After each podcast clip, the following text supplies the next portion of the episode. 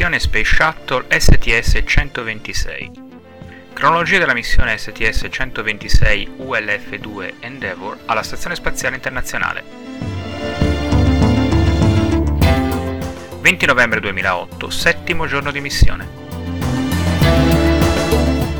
I membri dell'equipaggio di Endeavour sono stati svegliati questa mattina alle 7.55 am CST, le 14.55 ora italiana, con il brano musicale Summertime, dedicato all'astronauta Don Petit e registrato dal gruppo Bandella, di cui fanno parte la cantante Mickey Petit, moglie di Don, e gli astronauti Steve Robinson, Chris Hadfield e Caddy Coleman.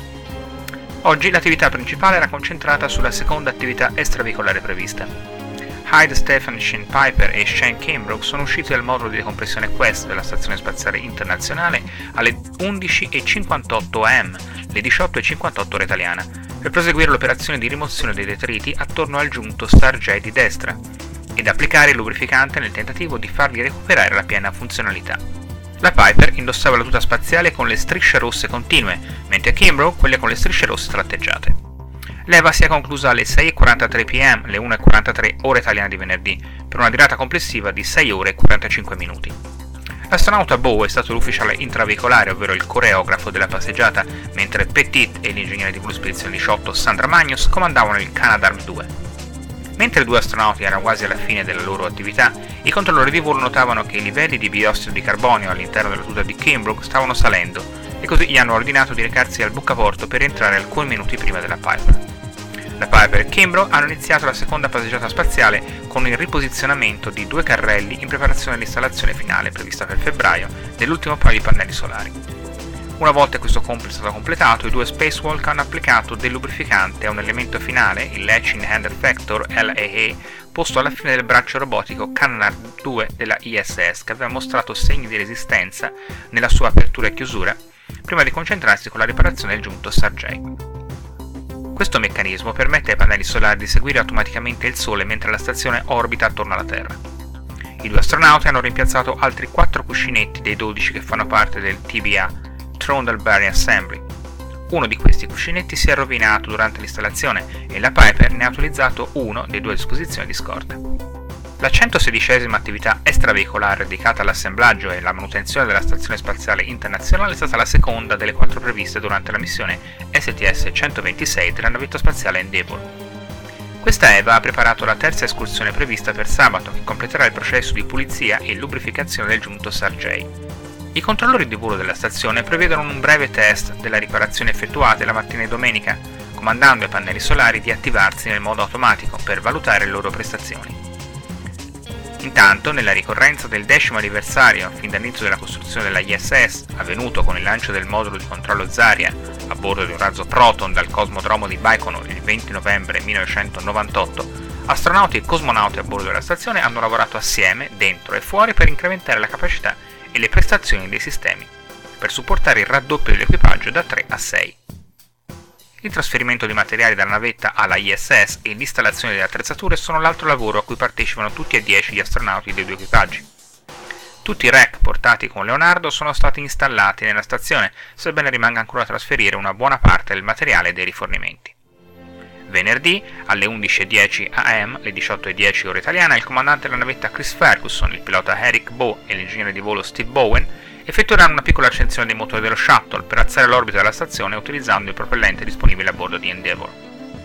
Alle 2.05 pm, le 21.05 ore italiane, entrambi gli equipaggi effettueranno la tradizionale conferenza stampa, prima di ricontrollare le procedure per la terza attività extraveicolare prevista per sabato pomeriggio.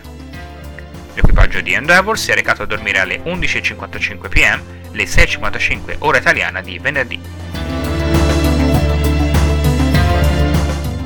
21 novembre 2008, ottavo giorno di missione.